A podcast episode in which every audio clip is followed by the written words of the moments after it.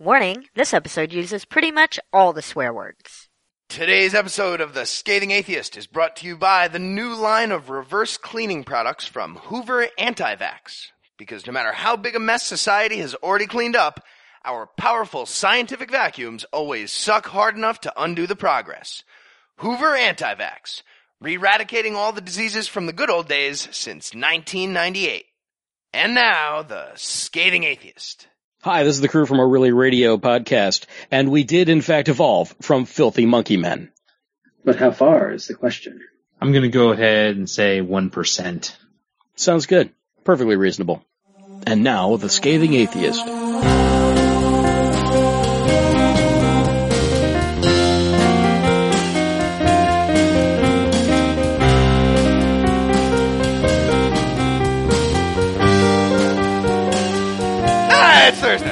February 5th. And Punxsutawney Phil contrarians are correct 61% of the time. Exactly. I'm Noah Lugeons. I'm Heath Enright, and from Little Caesars Valley, Valdosta, Georgia, this is The Scathing Atheist. In this week's episode, we'll beg you shamelessly to nominate us for a podcast award. Justin Bieber will cut his tits off. And Lucinda will join us to learn that Jesus is less moral philosopher and more Ghostbuster. But first, the diatribe.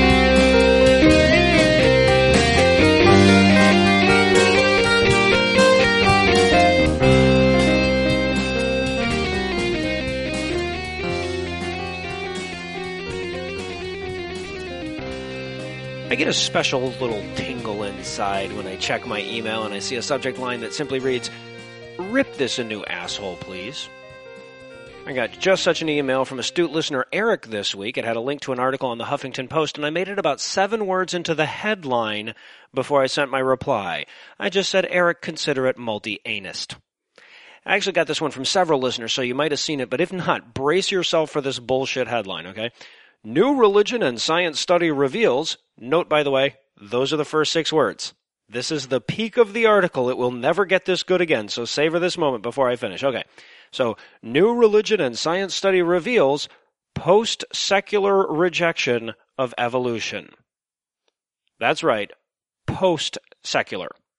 It's come and gone, folks. Secular was fun while it lasted. So here's the kumbaya, coexist cleverly depicted in religious symbols thrust of this thing. It's a sociological paper essentially trying to make the argument that we're not seeing a conflict in which science is overtaking its antiquated precursor. No, no, no. There's actually a happy, hippie middle ground between religion and rational, a space that they call post secular in hopes of downplaying the fact that religion is an archaic worldview that is in all ways inferior to empirical observation. They're challenging the traditional view that religion is in conflict with science, and their evidence is that some religious people know how lasers work. This is basically just a verbose rewording of the tired trope that says, don't worry, religious people, you can play too. Now, follow me through their logic here, but be sure to limber up first. Asking you to follow this logic is like asking you to look me in the eye rectally. They examined some existing survey data about religion and science, and they identified four groups. Moderns, which are people whose worldview is informed by science, that's us, traditionals, whose worldviews are informed by religion, postmoderns, whose worldview is, let's face it, not informed at all, and then what they call post seculars, which are people whose worldview, so they claim, is a hybridization of science and religion. Now, no doubt they coined this specific bullshit term in a desperate attempt to suggest that religion isn't pre scientific, it's post scientific. Science wasn't an improvement on the religious paradigm. They're just both equally valid and equally valuable, and both the Patriots and Seahawks should have got the same we tried really hard trophy in the end. So they point to the fact that 21% of the people in this country exhibit a higher than average knowledge and trust of science while still rejecting evolution, the Big Bang, and the age of the Earth.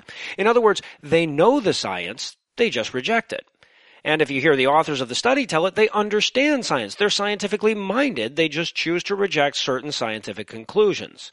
Now, the problem with that, of course, is that if you think you get to reject certain scientific conclusions, you don't understand science.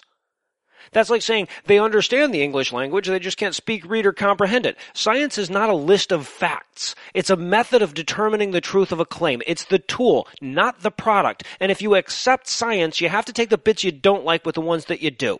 But of course, these post-seculars are nothing new. It's just a new shade of lipstick on the same old pig. Some anti-scientific Christian zealots are able to hide from science and they just distrust it. But the other ones, the ones that this survey Christopher Columbus are the ones that choose to insulate themselves against the scientific inaccuracies in their beliefs with well-crafted bullshit. So congratulations, guys. You've discovered Ken Ham. You know, sure, this demographic may say they trust science, but that's because they think that the shit that the Discovery Institute is doing is science. And yes, they answered correctly when you asked them what a laser was, but that's only because their religion doesn't have a vested interest in obfuscating that fact. I guarantee you that if Baptists decided tomorrow that the Bible said lasers were actually angel ejaculate, within a generation your survey results would look a hell of a lot different. Look, in some areas you can still hide from the science.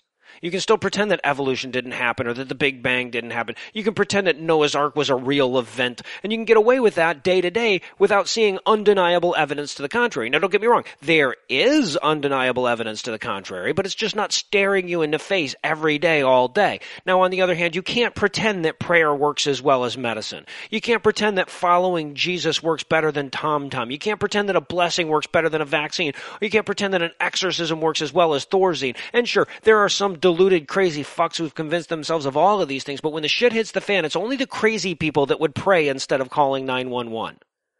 So for 999,999,997 of the billion questions the average person has about the world, religion can't even pretend that they've got anything on science. On all of those questions, the religious person is allowed to answer correctly. So what the survey is really saying is, hey look, we found three questions about which religious people are still able to successfully delude themselves. And regardless of the, what the study's authors might claim, that's exactly what they found. They didn't find people weighing each subject and choosing an answer by the merit of the evidence. They found a bunch of religious people rejecting all the parts of science that don't mesh with Jesus. They found religious people consistently rejecting the same questions. There is no post-secular. There's just pre-scientific with a smartphone. And sure, everybody can construct their own little way of viewing the world. They've got every right to look at the universe in any way they want. If you want to call all the squares circles, I can't stop you, but I can sure as hell tell you that you're wrong. Only one side gets to be correct. You can't build airplanes with postmodernism. You can't launch satellites with religion. You can't advance human knowledge with theology. Despite all this magnanimous hand waving to the contrary, religion and science are in conflict. And if we don't want the future to suck, religion has to lose. They're talking about your Jesus. We interrupt this broadcast to bring you a special news bulletin. Joining me for headlines tonight is one of the 315,999,999 Americans that had a better play call on second and goal from the one with a timeout left than Pete Carroll, Heath Enright. Heath, are you ready to explain to the international listeners and the ones that just don't give a shit about football how stupid that call oh, was? ridiculous. They have Marshawn Lynch. He's the perfect guy. You just run the ball for one yard. so Oh, easy. This would be like Argentina benching Lionel Messi for the World Cup final game because, you know, the coach wanted to try out their fourth string striker for a game. Just I was thinking more On a whim. like uh, it would be like trying to close the deal on a first date by telling her that she should fuck you quick before the rash comes back. Something like that. Either between maybe it's between those two things. I don't know. well, soccer or herpes, one way or another, the international listeners should understand just fine. I figure, yeah. In our lead story tonight, nobody likes the Patriots. Not even the people who win money off of them. No. It's just about the last I'm going to say about the NFL for a while. But in related news, there were certainly a few entertaining commercials during the sporting event last Sunday. Uh, no, did you, did you have a personal favorite? Of, Uh, the one about the kid who drowned in the bathtub that made me hungry. That wet my appetite. kind of like atheist veal sushi. Okay, Exactly, so I especially enjoyed the uh, 30 seconds of random people with fanny packs dancing around and fixing stuff with Loctite glue. That was a lot of fun. They've Mm-hmm. certainly locked up my annual glue budget of I can't remember ever purchasing glue once ever. But that's just me. If they get all the other 114 million viewers to buy like several large drums of Loctite glue this year, they might profit from the $4 million commercial Dude, dude, I'm just going to say we all profit from a chorus line of fat people in fanny packs. I guess that's Everyone for the people. wins. Everyone wins. And as usual, in addition to the normal lineup of humorous ads, there was also at least one grossly blasphemous commercial. This year it was by Carnival Cruise Lines, featuring a clip of John F. Kennedy's speech at the 1962 America's Cup boat race, which included the following, I guess, aggressively inflammatory phrase about liking the ocean and hating Jesus tacitly. Quote, When we go back to the sea, whether it is to sail or to watch it, we are going back from whence we came. Well, end quote. Well, Yeah, but And I hate Jesus. from whence we came, though, like that dude came everywhere at some point or another. I mean, like oceans, sure, like motel rooms, elevators, brothels, orchards, Marilyn Monroe, and the the whole point of the race to the moon was to reach yet another thing that he could splooge on. He even said that was the other thing he was talking about in the speech. He said it. He said that was why because it is hard. What do you think he was talking That about? was thing, right? That's why we went. Behind every great man is an erection. So, after hearing the suggestion from JFK that we did, in fact, evolve from filthy monkey fish, Ken Ham got pretty angry, seeing this as an attack against creationism by another typical atheist cruise line with another typical dead president speech. So, got into a big snit very clearly and typed up a strongly worded blog entry at Answers in Genesis about how science is stupid. And I'd say my favorite part is when he debunks atheism by pointing out that Neil deGrasse Tyson said we come from stardust, but Kennedy right here says we come from fish. So which is it? yeah. Atheist checkmate. Who are Great you point. related to? Your Ham. mother or your grandmother, again, huh? right? huh? I think he's just jealous because Carnival Cruise Lines can build a whole boat without losing their tax incentives. And in no seriously, I fired me news tonight. The American Family Association is in the midst of a desperate attempt to apply a thin veneer of legitimacy to their appallingly blatant mission of hate by sort of, but not really severing their ties with legendary spewer of xenophobic vitriol, Bryan Fischer.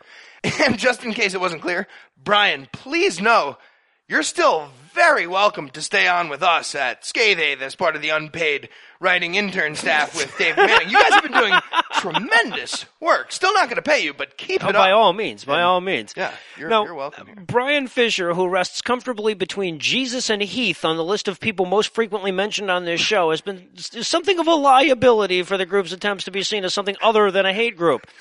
In an anemic effort to distance themselves from Fischer's disparaging remarks about gays, the transgendered, Native Americans, Hispanics, Jews, Mormons, Sikhs, Wiccans, Burger King, bisexual, the French, and women, as well as his repeated insistence that gay adoption is the same as slavery, that Hillary Clinton is a lesbian, that being gay should be illegal, that Christians will one day be imprisoned by fascist buttfuckers, and that the Holocaust was perpetrated entirely by gays.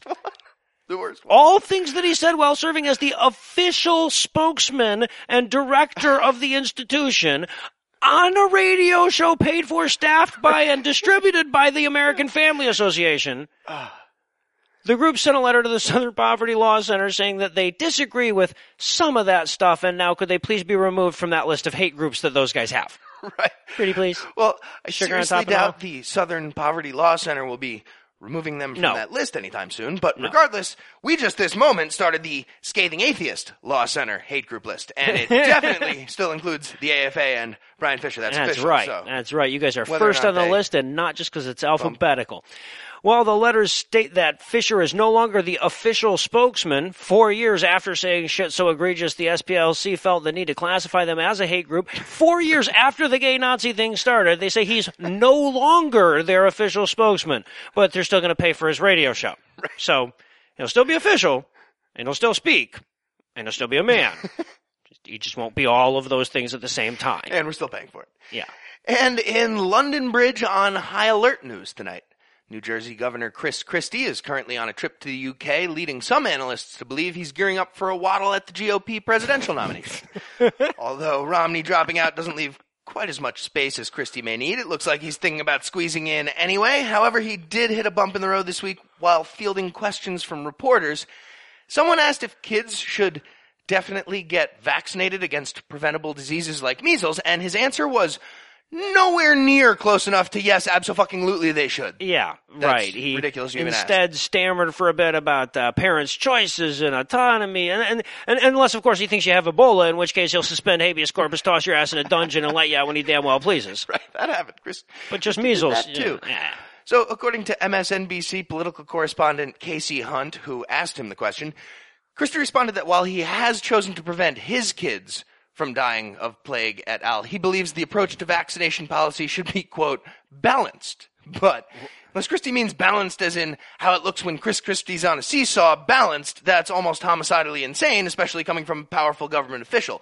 Which is why, after realizing the potentially murderous nature of the comment, Christie's wranglers quickly released the following opposite statement. Quote, The governor believes vaccines are an important public health protection, and with a disease like measles, there is no question kids should be vaccinated. End quote. So, one more time, that's balanced as in absolutely no question. Right, right. Now, but luckily for Christie, of course, Rand Paul was there to make him seem moderate. He'll do that. Rand Paul is a member of the innocuously titled Association of American Physicians and Surgeons. This, this is a group that promotes AIDS HIV denial, the, the absolutely discredited imaginary link between autism and vaccines, and says that Medicare is, in their words, evil. So, bandying about his credentials as a self-accredited ophthalmologist and thus an expert on vaccines, Paul went on TV in the wake of this whole thing to warn parents that vaccines caused, quote, profound mental disorders, end quote. So, Jeb thanks you. Republican contenders dropping like unvaccinated flies and GMO mosquitoes. I'm telling you. And in Decalogue Jam news tonight, South Carolina Pastor Perry Noble of Guys, I swear I was in the middle of saying niggardly when a bug flew into my throat fame is in hot water with the Southern Baptist Convention for his careless and offensive speech. And But- no, But yeah. they weren't pissed about the parts where he nonchalantly tossed out the generally accepted worst word in English, No, but rather not- for not a that. theologically inconsistent rewording of the Ten Commandments.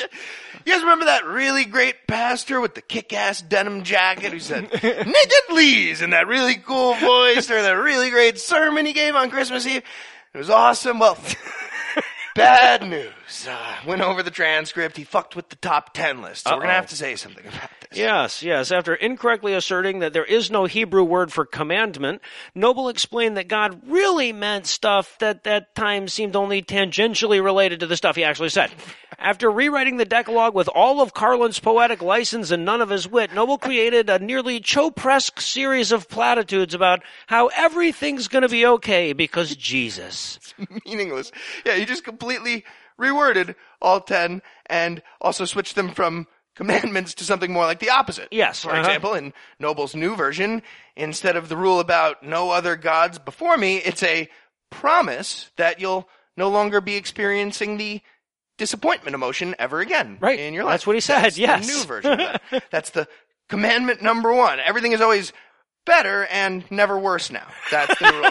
And that sounds great to me, but the Southern Baptist Convention is clearly going to cattle prod him off the stage like Goat Boy one of these times. Cause well, yeah, like they're in the that. midst of doing exactly that. And in Bieber Cleaver news tonight, according to our very own unpaid writing intern, Pastor David Manning, the sperm latte guy, that's right. According to him, pop star Justin Bieber and an entire generation of young women just like him are finally getting old enough to regret that time when they were six and they had that elective mastectomy on the advice of their sodomite friends. or penisectomy for boys because that's the male equivalent of breasts. what the fuck is going on? I mean, like at this point That's with our. Manning, I'm just waiting for the reveal. you, you know, I'm like I'm waiting for him to stand up and he rips off the mask and he's actually Sacha Baron Cohen or he's like Joaquin Phoenix in blackface or something. He's just been fucking with us the whole time. Gotcha. I'm glad you said that so we don't look quite as stupid when that clearly is going to happen. Right. So, just to make sure we're on the same page though, everybody, you heard that correctly. Pastor Manning thinks a bunch of children are mutilating their breasts and penises at a young age because of gay people existing and therefore tempting kids toward that surgical option. That's what he seems to And- think. and I guess here's why he sees this as a problem. It's it's an example of instant gratification. So- cutting cutting your dick that's off. why he's warning everyone once you start reaching about 20 years old, the mutilated genitals aren't what they're cracked up to be. Turns out it's not worth it, despite what all the homosexual pro child mutilation lobbyists would have you believe when you're Dude. six. I'm just going to say that uh, uh, uh, that's a very impolite way to refer to gay Jews, homosexual, pro-child mutilation lobbyists. I mean, I'm not, I'm not coming out against it. I'm just saying that that was very rude of him to say that. These are Manning's exact words about this. okay. Everybody ready? Quote, by the time they reach the age of 20 years old, they say, I wish I had never cut off Wait, my wait. breasts. You're, you're not going to, you're not even going to do the voice. no, sorry, sorry. I wish I had never cut up. No, I don't know.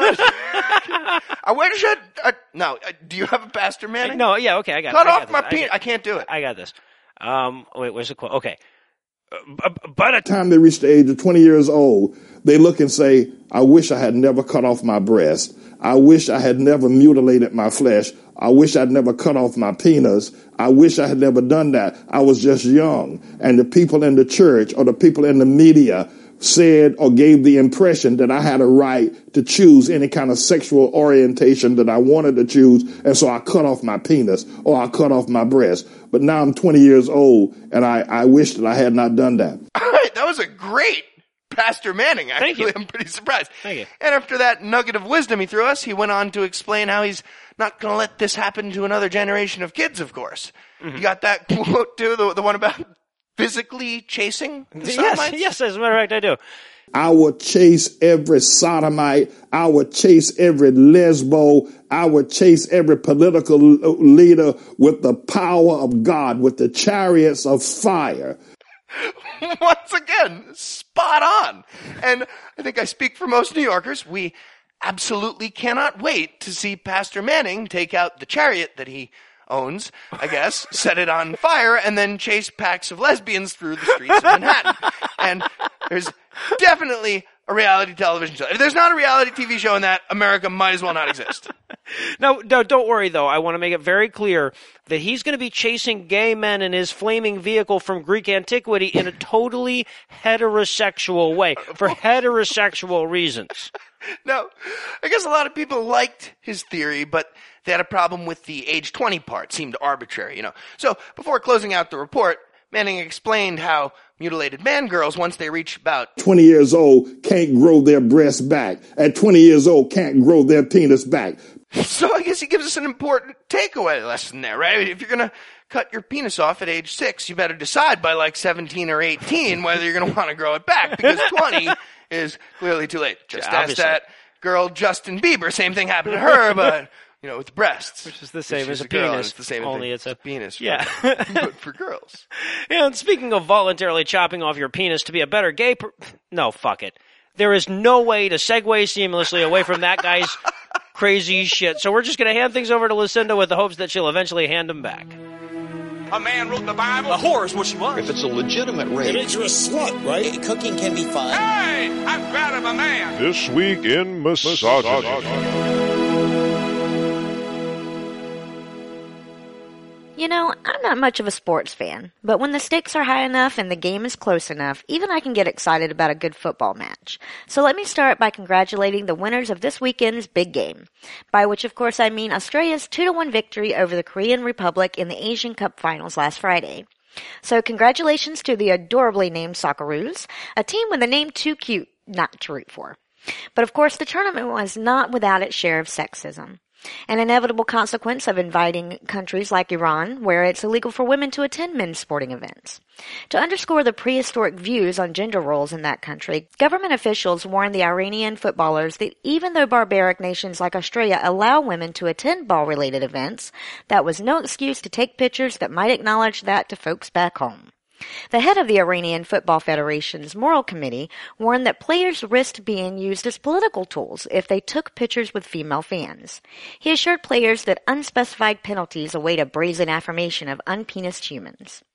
But of course, the Saudis have a solution to the problem of woman-man proximity that's even more sexist. With the kingdom still reeling from last October's woman at a soccer match gate, Prince Fahad bin Jalawi Al Saud, acting as consultant for that nation's Olympic committee, proposed a gender segregated Olympics, where men and women don't even have to be in the same country together. Believe it or not, this came as part of an attempt to convince the International Olympic Committee to consider Saudi Arabia as possible host nation for future Olympic Games. They could have the real games in Saudi Arabia, but all the women could have their knitting competitions or whatever in Bahrain. To their credit, the IOC president told Saudi Arabia to go fuck itself, explaining that when it comes to their commitment to non-discrimination, quote, Saudi Arabia cannot simply outsource certain issues to another territory, end quote. And I believe he chose those words because he'd get in trouble if he said, Do you assholes really have nothing better to do than worry about women wearing shorts? Are you aware of Yemen? Have you seen ISIS? Do you know how dynastic struggles work? Are you fucking kidding me? But eventually, all the sexism is bound to backfire for the Islamic faith. For example, one group of Muslim women in Los Angeles have grown so tired of patriarchy that they said, to hell with the men, we can oppress ourselves. The women only mosque is the first of its kind in America, though the practice of keeping women the hell out of the way is a time honored tradition in the faith. Even mosques in the U.S. almost universally segregate the genders, with women confined to the back of the prayer room at best, or a separate but unequal room off to the side at worst. But of course, even voluntarily sequestering themselves in a separate building from all of the penises isn't enough for the more conservative Muslims, who complain that for a mosque to be completely testosterone free, women would have to say the man prayers. So yes, the move of creating entirely isolated places where women can speak after religious services without bothering the menfolk is being derided as too progressive for American Muslims. Tell me again about how the sexism is all regional? And while the apologists draft their angry emails, I'll hand things back over to Noah and Heath. Thank you, Lucinda. And in two Blave news tonight, people who are fuzzy on the whole alive dead thing are claiming that a 200 year old Mongolian mummy might not be dead after all. The mummy, so eh, right there you go, right there. He's fucking mummy. He's dead. Right? The mummy was discovered in the Songinokhairkhan district of Ulaanbaatar last week, and when I say discovered, I mean seized after some government official saw it on Mongolian eBay. Right. So it's either possession of a cadaver with intent to distribute, or Mm-hmm. more realistically, it's a 200 year old Buddha incarnation, in which case that's magical human trafficking. So it's a stiff penalty either way. You gotta sort this Figure out one, one way yeah. or the other. Now, when it was alive, the cadaver belonged to a Mongolian monk who was believed to be taking part in the every bit as bad as it sounds practice of self-mummification. The practice of sokushinbutsu, which literally translates to suicide on layaway, is achieved through a liberal application of ingesting poison and starving oneself to death. But that's the whole point. Yes. Oh, well, of course. The idea is if you can die during meditation and manage to not move for three weeks, Mm-hmm. You sometimes didn't actually die. And you sometimes become part of infinity. Of course. And you sometimes get a rainbow over your house for four days. there are several anecdotes that prove this. and he's just one of them. Now, local monks point to the fact that the mummy was found seated in lotus position, So and irrelevant. by then applying no human being would stack books in this way logic, they determined that he must have successfully self-mummified and is now an enlightened Buddha, a state that only looks exactly like regular dead. Unconfirmed reports suggest that when people looked unconvinced, local monks grabbed the mummy's jaw, moved him up and down for a little while while they said, being an alive mummy is awesome. They still weren't convinced, Didn't apparently. work out. And in Fingerprints of Darkness news tonight, the Equal Employment Opportunity Commission succeeded in their religious discrimination lawsuit against a natural gas and coal company called Consol Energy on behalf of mine worker Beverly Butcher Jr. That's a dude, just to be clear. The suit claims he was forced to retire from his job under protest when they insisted he punch in and punch out on the time clock using the same hand scanner as everybody else. This, of course, was unacceptable to Mr. Butcher as a fundamentalist Christian who's not stupid enough to put his hand on a satanic beast marker machine. Not an idiot. He will receive $150,000 plus maybe some back pay for all his troubles. Right, yeah. This guy who had arbitrarily decided that the hand scanner was the work of the devil and thus refused to use it. This is like absolutely no different than somebody deciding like that the, that the, that the cafeteria is haunted and, and that the company has to accommodate them by building them their own lunchroom. Right, so this is obviously completely asinine and also an atrocious waste of EEOC resources that could be used for looking into the enormous amounts of actual employment discrimination that is probably happening. have that? But it's even worse considering the ridiculous lengths to which this company went in attempting to accommodate this crazy person before it got to court. At one point, they actually presented the guy documentation from the hand scanner manufacturer asserting there was absolutely no mechanism by which their product could in any way place a mark on a physical object, for example, a human because hand. apparently they'd When- had complaints like this Right. before. When that wasn't good enough, they took it even further and I guess consulted with a theological physicist and he also assured them that nobody was in danger of beast marking, especially if they scanned with their left hand palm up because Satan only marks right hand palms and forehead. Oh, so duh. you're safe with your left backhand. And again, This is the Theologically. inevitable byproduct of the, all this sincerely held belief bullshit being enshrined in law. There's no point at which you can say, okay, well, this was just too stupid to take seriously.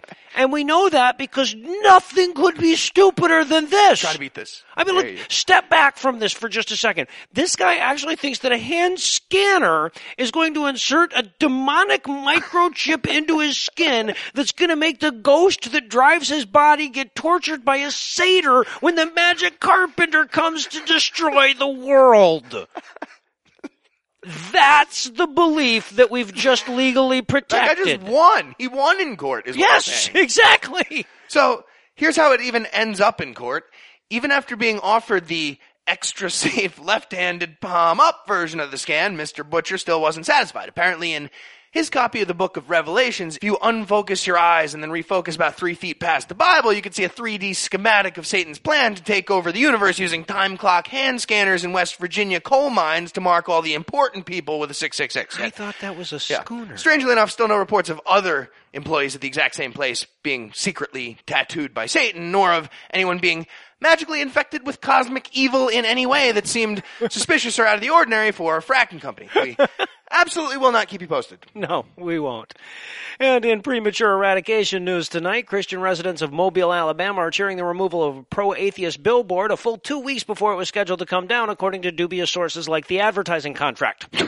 The Gulf Coast Coalition of Reason placed a sign which shamefully affirmed the existence of atheists in public, no less. Shocking. Paid to have their ad run for four weeks, but after a mere two weeks, the advertising company has chosen to take the advertisement down in what seems to a layman to be a complete breach of their contract. Doesn't it? Yeah. This is when Christian libertarians have their face explode. Though. They Isn't don't know it? what to secure contracts, markets, Jesus, individual freedoms, Jesus, markets, Jesus, markets. It's a great visual there. Now, to be fair, the company was two weeks late getting the ad posted, so it's actually coming down when it was scheduled to come down, and the company is offering to refund 50% of the money that they paid, which absolves the company from outright theft, Right. but it still kind of reeks of discrimination. Yeah. If this was one of the 8,000 Jesus billboards in the famous for our hangings Mobile, Alabama area, there's no way it comes down early on a technicality. I'm no. sorry. And if you think about it, like, it's not like at the bottom of the sign it says, if you're offended by this ad, call 1-800-STICK in my ass or anything like that. They're like, you've got to go out and find out who owns that particular billboard. You got to find the number. Your, your, your offense at the words, don't believe in God, you're not alone, has to linger. For a while. Being a Christian must just be some miserable shit, mustn't it? That's gotta suck. Oh my God. And finally tonight, from the Secret Life of Falter MIDI file. Two-time failed GOP presidential candidate Mitt Romney announced his aspirations to once again complicate the Republican primaries last month, but now he's officially pulled out of the 2016 race after an arduous three weeks of being told, dude, you're just making it worse. Just, right. just And he already hears that Please. plenty in the bedroom, so he doesn't need it from everyone else too. So Romney clearly just went through a whole bunch of awkward conversations with party leadership and a bunch of rich people that gave him money last time and clearly aren't this. It's really too bad he didn't record any of this accidentally because I would have loved to hear this. So he lost to a black guy. No big deal. Rich white guys lose elections to black guys all the time in America. Sorry, I couldn't get through that. No, of course they don't. of course they do not do that. We're obviously not going to sponsor you. I can't believe you're even asking. Ted, Ted, Mitt's asking for money again. Here, check this Lord, out. Think- look at him! Look at him! He's the guy cry. lost to Watch, the black watch. guy. And Romney couldn't finance his own election, of course, without revealing to the IRS how much money he actually has. So that's off the table. That's a that's a non-starter. There, two hundred and fifty million. My ass, dude. Right, so that is pretty much 100%. Mitt Romney will never be president of the United States. Has a nice ring to it. However, anyone planning to spend the next year and a half making fun of the silly Mexican Mormon running for president on their atheist podcast and sister skeptical political podcast, well, those people are kind of fucked. Aren't they? That's why we have decided to selflessly stick up for those people. So, Mitt, we're going to try to talk you into one more campaign. That's why we're putting 30 seconds on the clock just for you. So all we're asking is you hear us out with this before you pull the plug. Mitt Romney 2016 campaign slogans we'd hate to see wasted. Go. Do it for the satirists, Mitt. All right, how about um, Mitt Romney? This time around, he knows that waiters have camera phones. There's a new advantage right there. Mitt Romney.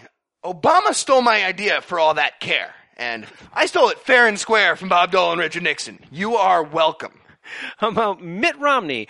20,088 days since the last gay kid tortured. Mitt Romney. Like Ayn Rand, but without the atheism. So that's nice. Best of both worlds. Uh, Mitt Romney. Batman had a car elevator and nobody ever gave him any shit about it. Mitt Romney. Name an issue, name a side. I've been there. I have tons of experience. They call me Pharma Chameleon. Whatever you want. Mitt Romney. Vote for me and I promise I'll stop being an asshole to my dog. Mitt Romney. With the taxes I've evaded, I could have employed thousands more Americans. I didn't. No, I chose not to, but. That's uh, a good thing. I also provide liquidity. Oh, how economy. about Mitt Romney? Because Mormons are supposed to have women by the binder full. Quit being such a bigot. Don't judge me. It's part of our thing. Come on. Mitt Romney. Any decent White House needs a FLOTUS and a SLOTUS, bare minimum. Maybe a Clotus. Maybe a T-Lotus too. Yes, absolutely. Um, how about uh, Mitt Romney? He thinks you're part of the good 53%. and finally, we got one more for you.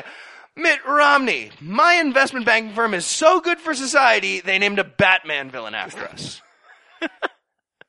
Well, with hopes that one of these will reach Mitt and inspire him to further humiliate himself with yet another surname tarnishing futile bid for the presidency, we'll close out the headlines for the night. He thanks as always.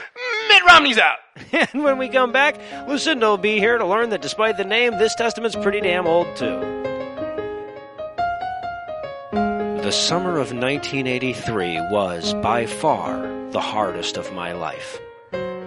All at once, I had poison ivy, strep throat, and a urinary tract infection, and just as I was getting over all of that, I caught asthma, and tuberculosis, and cancer, and gout, erectile dysfunction, St. Anthony's fire, and a yeast infection.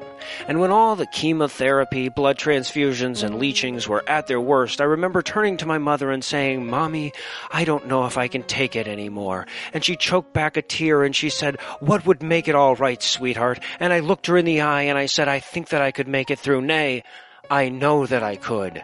If I thought that there was some way that someday I could win a People's Choice Podcast Award. And that kind of freaked her out because podcasts wouldn't be invented for another 21 years. So she said, I'm sorry, sweetheart. That's impossible. And so, knowing that my dreams would never come true, I lost the will to carry on and I died. Painfully. Like that little kid that fucked up the mood in the middle of the Super Bowl in that disturbing fucking commercial about babies drowning in bathtubs. Who the hell signed off on that? But today, you can make little dead Noah's dream come true after all. And it'll only take a few minutes of your time. Just go to podcastawards.com and put in your nomination today. Be sure to read the rules carefully because you can only submit your nomination once. That's right. Now we figure our best chance of winning would be in the religious inspirational category. It'll have the fewest podcast savvy competitors, and I can imagine a lot of atheists might just vote for us even if they've never heard of the show just because they like the idea that there was an atheist show nominated in the religious category and voting for it would piss the religious people off. And remember, once again, check the rules. You're only allowed to nominate each show in one category, so as much as we appreciate the people who nominate us in eight different categories, your nominations won't count, so thanks and everything, but we're much better off if you just nominate us in the religious inspirational category. But you gotta do it quick. The nomination phase ends on Friday, one day after this episode debuts. So please go to podcastawards.com or look for a link on our website, our Facebook page, or our Twitter feed. And remember, if you don't nominate us, baby Noah died for nothing. And now, just under the wire, like literally a minute and 49 seconds before the Holy Babble intro starts playing for our first New Testament book, the Scathing Atheist proudly presents the last of these fucking minor prophet poems, Malachi in rhyme. Long ago, when we finished the Pentateuch, and I thought of the time and resolve that it took, and I bookmarked the page, and upon second look realized we'd made only a dent, I started to question our motives in reading a book that's less fun than your testicles bleeding, but we plowed through, and I say that while freely conceding it put the test back in Old Testament. Now, the historical books up the ante of boredom. We had doubts of their value, but deftly ignored them. Less fun than performing a roadkill postmortem while deer ticks convene on your skin. As it repeats all the stuff it's already repeated, and just when you think that the echo's completed, you open up Chronicles, and here you are treated to all of it said yet again. Now, the following section appeared to have promise. They call them the wisdom books, and to be honest, yes, they're vain and insane and they're famously pompous, but it's an almost appropriate title. For though its paternalist bent still atrocious and God's still a violent asshole, you'll notice that as bad as it is, it's still doubtless the closest to wisdom you'll find in the Bible. The prophets come next. They're deranged and ignoble, and all of them warn us that God will make global conditions that suck when compared to Chernobyl, and thus he's merciful, moral, and wise. They babble like people who live on the subway. They're naked and frothing. Their scalps are all stubbly, and they're ranting like Exodore, screaming that someday an army of zombies will rise. But Isaiah through Daniel just weren't sufficient. Silly me, thought an author who says he's omniscient could be slightly more pithy, but it turns out he isn't, so twelve minor prophets remained. These were short little books, so we cautiously hoped they'd be easy compared to the others, but nope, by the the end of it, I was seeking a stool and a rope, and for all of it, nothing was gained. They said I'd be moved by the power of God, so I feel like I should be impressed, but I'm not. With no likable heroes and no twists to the plot, and a book that they claimed was unequaled, I was told there'd be insight. Instead, we got none as we ticked off the biblical books one by one. The only good thing I'm feeling is done. I just hope there isn't a sequel.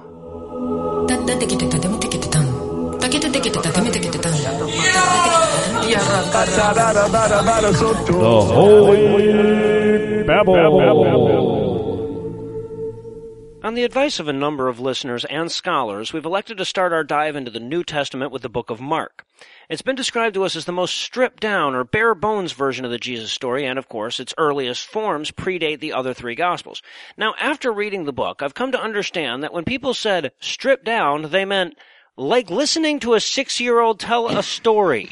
it's pretty rough. Oh my god, it's like haphazardly connecting disparate topics, liberally applying trivial details, referring to unintroduced characters on a first name basis, backtracking on random details, exactly like listening to a fucking kid talk to you. Exactly. Every chapter title might as well have been and then.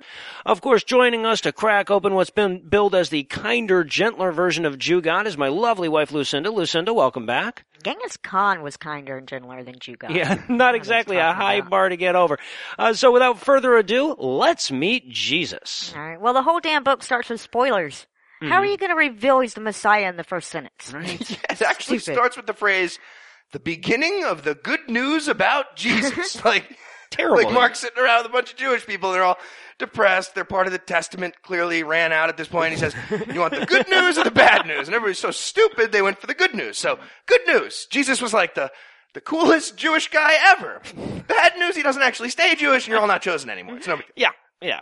And then from there, the intro, we frenetically leap to John the Baptist, who is back in a camel hair jacket, munching on some honey covered locusts, as crazy people in rivers are wont to do. And apparently, when Jewish people in Galilee see this guy, their first instinct is to walk right up and say, "Excuse me, sir, sir, yes, you with the camel hair shirt. When, whenever you finish eating that large insect, do you think you could pretend to drown me and my kids for a few seconds? Just like- look, we just saw you there, and it seemed so convenient as we were walking Can you by. take the picture Like five seconds each. Pretend to drown. Yeah, and, and then in the span of three sentences, God reveals to Jesus that he's God's son. Jesus wanders into the desert for 40 days. He's tempted by Satan and John the Baptist is arrested. Mhm. All in, all in. Yeah, couple right, all in one breath. And it's funny reading this after the whole Jesus is God, but he's also Jesus theology has been retrofitted into it. Because when God reveals himself to Jesus in Mark, he says, You are my son and I am pleased with you. So right away, first chapter, God is pleasuring himself. Thought that was worth mentioning. The last mention of that. Mm-hmm. No. No.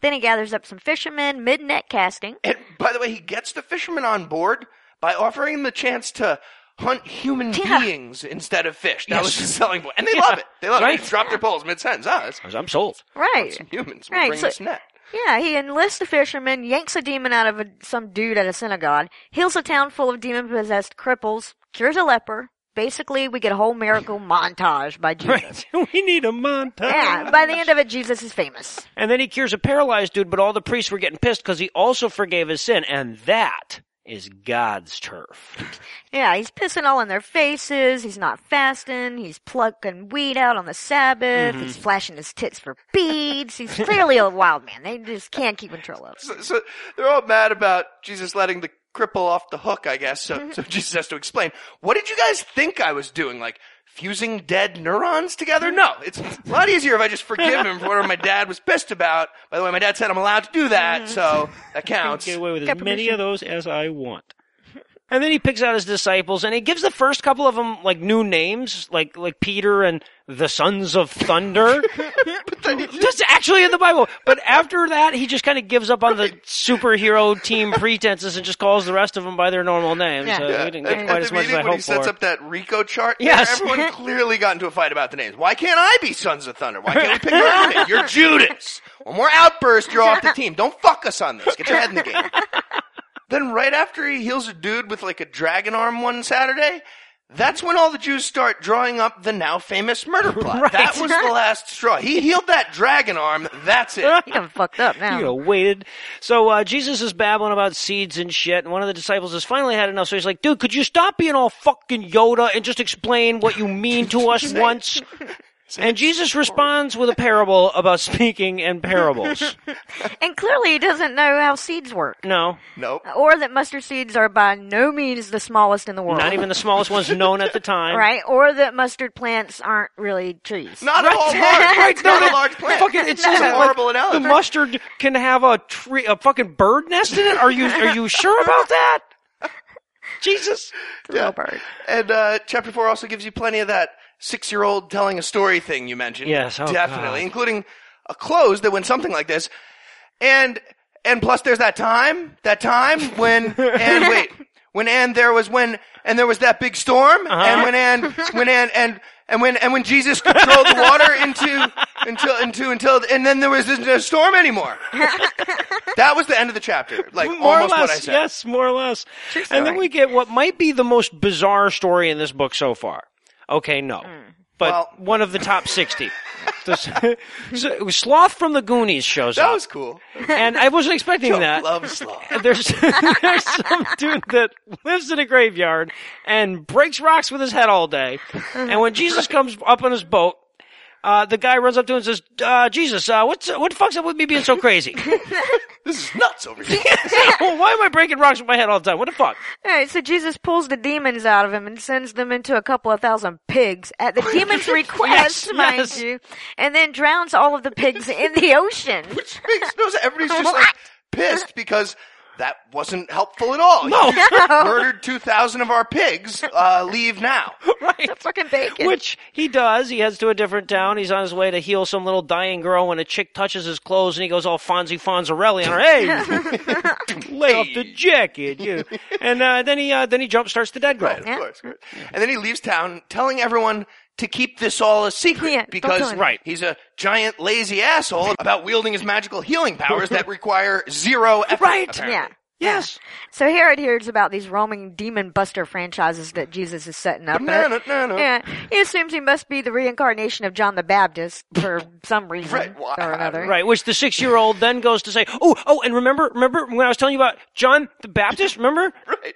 Even though Herod personally had John executed with his severed head brought to a dinner party on a plate to pay for the dancer at his dinner party. Yeah. All of that's in the Bible. And then he does the walking on water bit. Mm-hmm. And I always assumed that happened out of necessity or for some reason, you know? Not at all. Apparently he was just fucking with all the people in the boat with him. Right? Like, ah, I was just fucking with you guys. Ooh, I was walking away. No, there's still Tommy's. Come on. Calm that wind down for you. Yeah, yeah.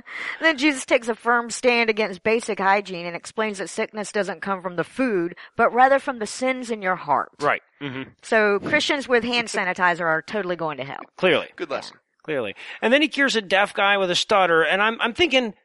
We get it. All right, he cures, but like, like, I mean, who's reading along and say, "Well, yeah, sure, he cured a leper and a, dead- a dead kid, but what can he do for Anacusis? Come on." And apparently Pat Robertson hasn't heard about the Book of Mark because Pat Robertson's deafness remedy involves rebuking evil silence demons. But but right here in the Book of Mark, Jesus tells us that all we have to do is stick our fingers in the dude's ears, spit in his mouth, and French Right. kiss him for five seconds. So Yeah, I don't know so Pat that's Robertson's the- even talking about. That's an interesting twist that this takes because for a while he just like touches people or says words and they're cured. Hmm. But uh, by chapter eight, he's like spitting in a blind dude's eye to cure him. You know, so uh-huh. my guess is he's just getting sick of curing people altogether. He's like, no, I have to spit in your eye. Seriously, seriously, I got to spit in your mouth if I'm going to do this. Hold on.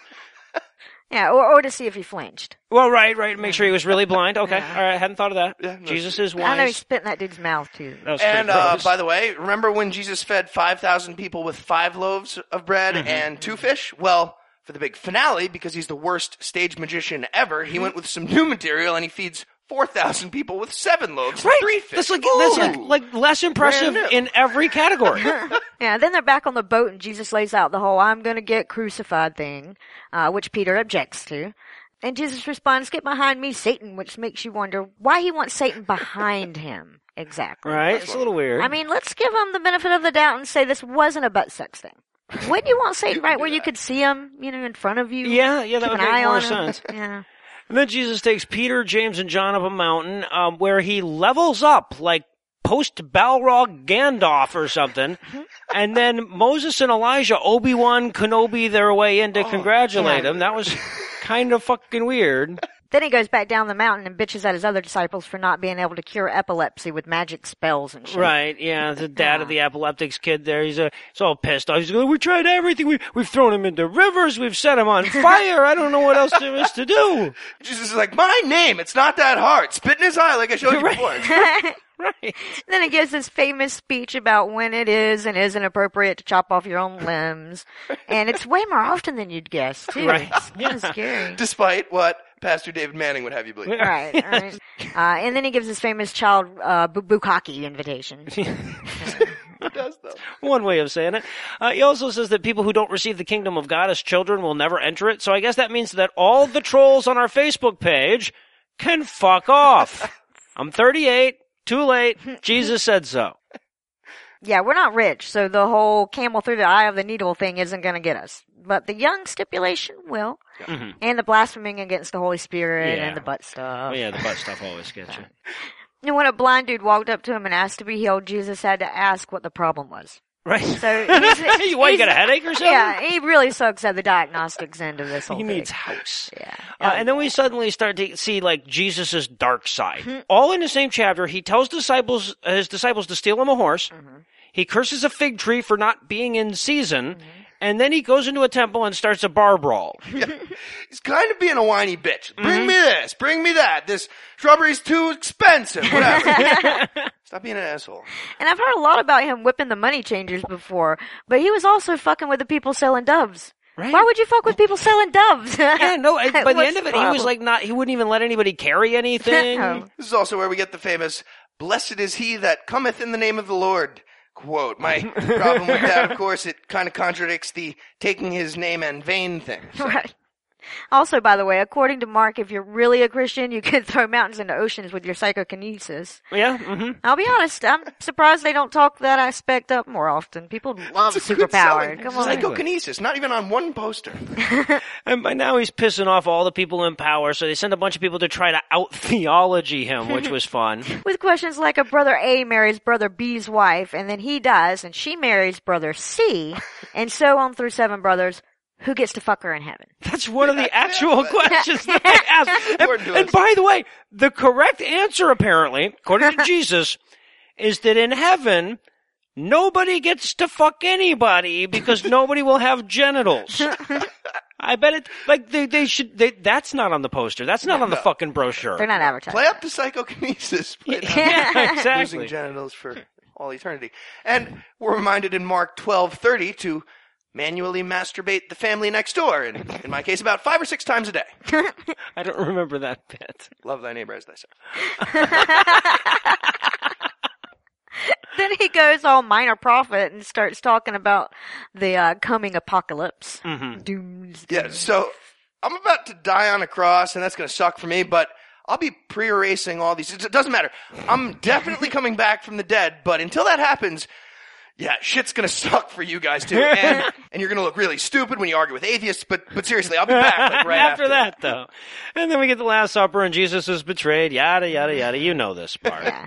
Yeah, so the Jews are about to murder Jesus, but they didn't want to do that during Flatbread Week at TGI Fridays after sundown. And I was, might have been a riot, so they had to bump the most famous murder in history to the next week. Yeah. Yeah. Mm-hmm. Yeah. Right, but he can't get crucified until he's properly moisturized. Right, and we get this so weird. non sequitur of a moment when Jesus is hanging out before the lamb slaughter or whatever, and some woman walks up to him and pours like five thousand dollars worth of what the Bible calls pure nard cream Ew. on his face. All the apostles are like, "How much nard cream did you just waste on him, lady? That's ridiculous."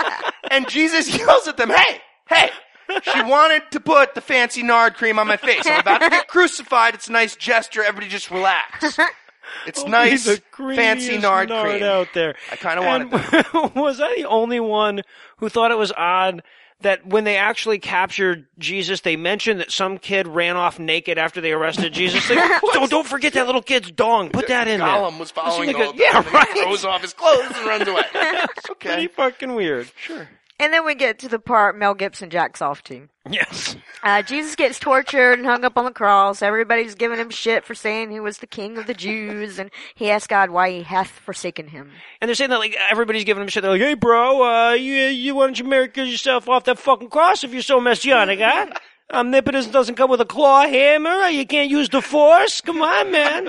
Come on, Jesus. Even the two guys getting crucified next to him are mocking him the whole time. They say that. They Yeah. say that. Hey, your The two guys- is getting That crucified. looks awful man. over there. I'm fine. I'm. I would point at you this. if my for you. nails weren't in so tight and laugh. And then you get the original ending. There's two different endings to this thing.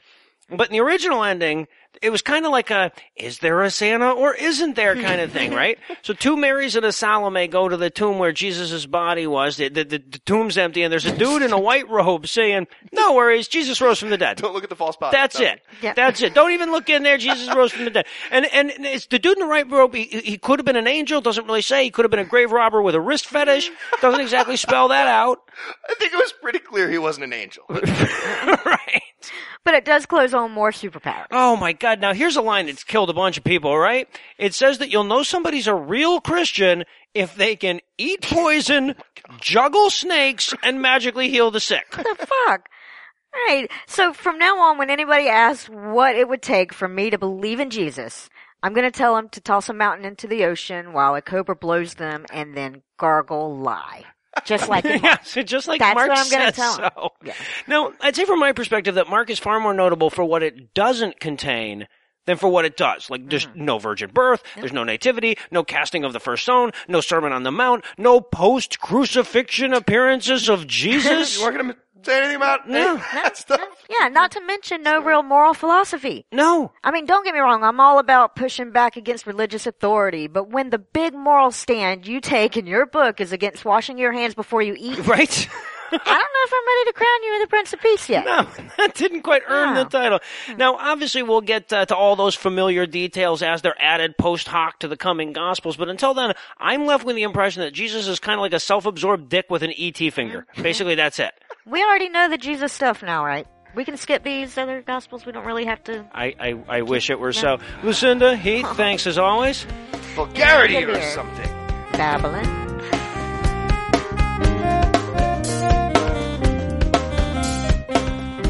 Before we fold, spindle, and mutilate tonight, I wanted to remind you one more time to nominate us for a podcast award quick while you still can. You can go to podcastawards.com or you can follow the link on our homepage. Nominations end on Friday, so please, please, please get your nomination in quickly and please check the rules. They're kind of poorly written, but just to be sure that your nomination counts, only nominate us in the religion inspirational category. Nominating us in multiple categories might invalidate your entry, and we want to make sure that every nomination counts. It only takes a couple of minutes. It's really important to us, and we never ask you for anything except for money, iTunes reviews, Stitcher reviews, social media follows, recommendations to your friends, an hour of your life every week, occasional political action, and that you buy our book, Diatribes Volume 1, 50 Essays from a Godless Misanthrope, available at the Kindle Store, Amazon, and other fine retailers. But other than that, we never ask you for anything. Anyway, that's all the blasphemy we've got for you this week, but we'll be back in 10,022 minutes with more. If you can't wait that long, be sure to check me out on an ostensibly upcoming episode of The Herd Mentality with Adam Reeks. And of course, we're less than three weeks away from the official launch of our sister podcast, The Skeptocrat, which will be available starting February 23rd. Of course, I need to thank Heath for extending his impressive streak of ass kicking for yet another week. I need to thank the lovely Lucinda Lugeons for lending us her wit and wisdom this week once again. I also want to thank the crew from the O'Reilly Radio podcast. That's O R L Y for providing this week's Farnsworth quote. If you'd like to learn more about their show, we'll have a link in the show notes for this episode. But most of all, of course, I need to thank this week's most magnificent mammals Mark, John, Nathan, Liam, Sean, Henrik, Stewart, Alan, Babrock, and Michelle, Thomas, Adam, Emin, Form, Steve, Lucas, DeClute, Paul, and Angus. Mark, John, Nathan, Liam, Sean, and Henrik, whose orgasms give supernovae a missions envy. Stewart, Alan, Babrock, and Michelle, Thomas, and Adam, who are so revered that malignant bacteria avoid them out of respect. And Emin, Form, Steve, Lucas, DeClute, Paul, and Angus, whose wit is so sharp forced Hattori Hanzo to put a disclaimer on his swords. Together, these 18 able-bodied atheists have aided our aims this week by giving us money. Not everybody has the raw sexual magnetism that it takes to give us money, but if you think you can handle the relentless pursuit of attractive members of whichever gender you prefer fucking that comes with donating to our show, you can make a per episode donation at patreon.com slash scathingatheist. As a per episode donor, you'll have access to new episodes slightly earlier, they'll be slightly longer, and your children will love you slightly more. You can also make a one-time donation by clicking on the donate button on the right side of our homepage. And if you'd like to help but you lost all your money in the crash of 29, you can also help us a ton by leaving us a glowing review on iTunes or your podcast aggregator of choice, and of course nominating us for a podcast award at podcastawards.com. Don't forget, if you have questions, comments, or death threats, you'll find all the contact info on the contact page at scathingatheist.com. All the music used in this episode was written and performed by yours truly, and yes, I did have my permission.